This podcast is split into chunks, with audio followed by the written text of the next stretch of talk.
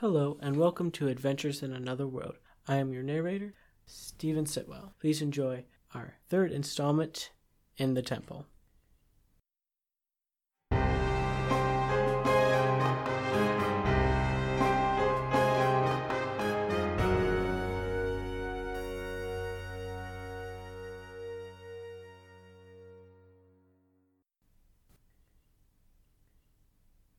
My mother was crueler than most of the mothers I met. Perhaps it was because I wasn't her offspring. Perhaps she was trying to beat my gifts out of me. Perhaps she found me obnoxious. I cannot be sure. For all I know, it was all of these. Sadly, as long as I am a good and honorable woman, I won't get a chance to ask her why. The one good these beatings did was they taught me a lot of self control. If I ever cursed or grew angry or insulted someone, she would take her heavy hand and. But I digress. And so I just say, do not curse, or grow angry, or insult someone. I was a good, quiet, shy, and honorable girl, and I was quite good at it. After leaving her house, I only grew angry at four beings, three times each. I'd kept my control around irritable nymphs and dryads, around those long spoken Emiles and swift footed Werthers, around the all consuming Flicks and the spirits of the air with their long and unpronounceable names. I kept my cool with magistrates and generals, with immortal gods and thick skinned gnomes. But that man, my father, used to burn my wick.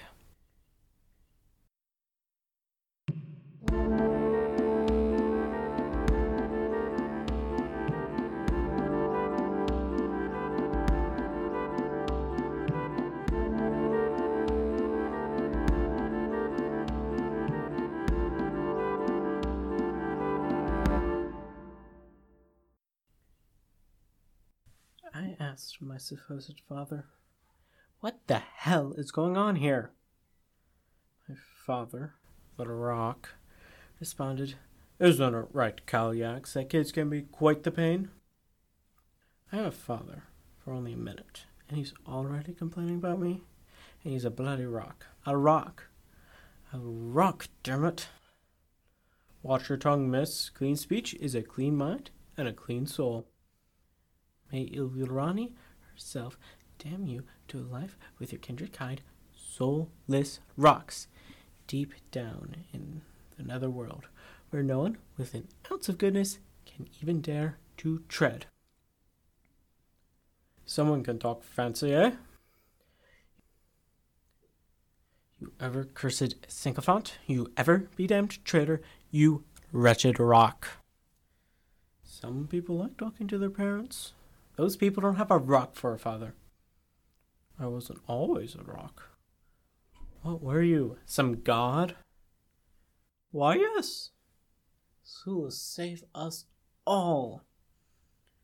That'll be difficult, given he and I aren't on the greatest terms. What do you do? Rock the boat? Get stoned? Be a solid jerk? I had you. Is that it? Is that really it? You dumb fool. You couldn't stop yourself, could you? And then you had me, and then I was too much for you. Too much? What can you do? Sit in a small room taken care of by some really annoying and foolish dwarf who can't keep his wretched mouth shut for even five minutes. Quiet, Kalyax the calcified. I'm talking for once. Now, Mr. Rock, my self proclaimed father, what is it you want? Do you want to have a tea party and all those other gir- things the gir- other girls' fathers did? Or do you want to tell me you love me and you're sorry and you do your best before you, by some means, become a grain of sand and are lost in the wind? What is it you want? What is it? Your alacrity is forgiven, but only because there's more pressing concerns at this moment. Your birth mom is about to die, and you, and the calcified, don't call me that. I have to go deep into the realm of Moldusu and save her from the twin armies chasing her down before the hanger for her crimes. Oh, Lambane, save my soul. My darling daughter, let me continue. You and Calyx the calcified. Come on, sir. are to go through the tunnel to his realm. Now, be careful, for there are many ways into Moldusu's realm, but only one out.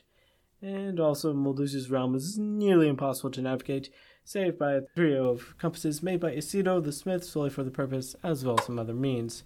As long as you follow that compass, it will point you in the direction of which you seek. Calyx, is there anything I'm forgetting? You have forgotten how to tell her she's supposed to exit the dark deeps of creation? Right. Now, if you were to walk without this compass, you would eventually reach the heart of Moldusu's realm. His deep, dark, 169 room palace, 65 of which are devoted solely and specifically to torturing anyone who walks through the palace. The way out is fo- as follows You must. Three knocks fell on the door, loud and sharp.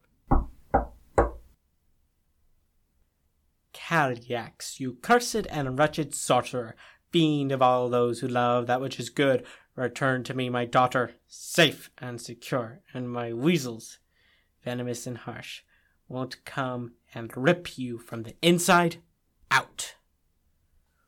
Well, Calyx, my new-found father stated, it is time for you and Soranme to go.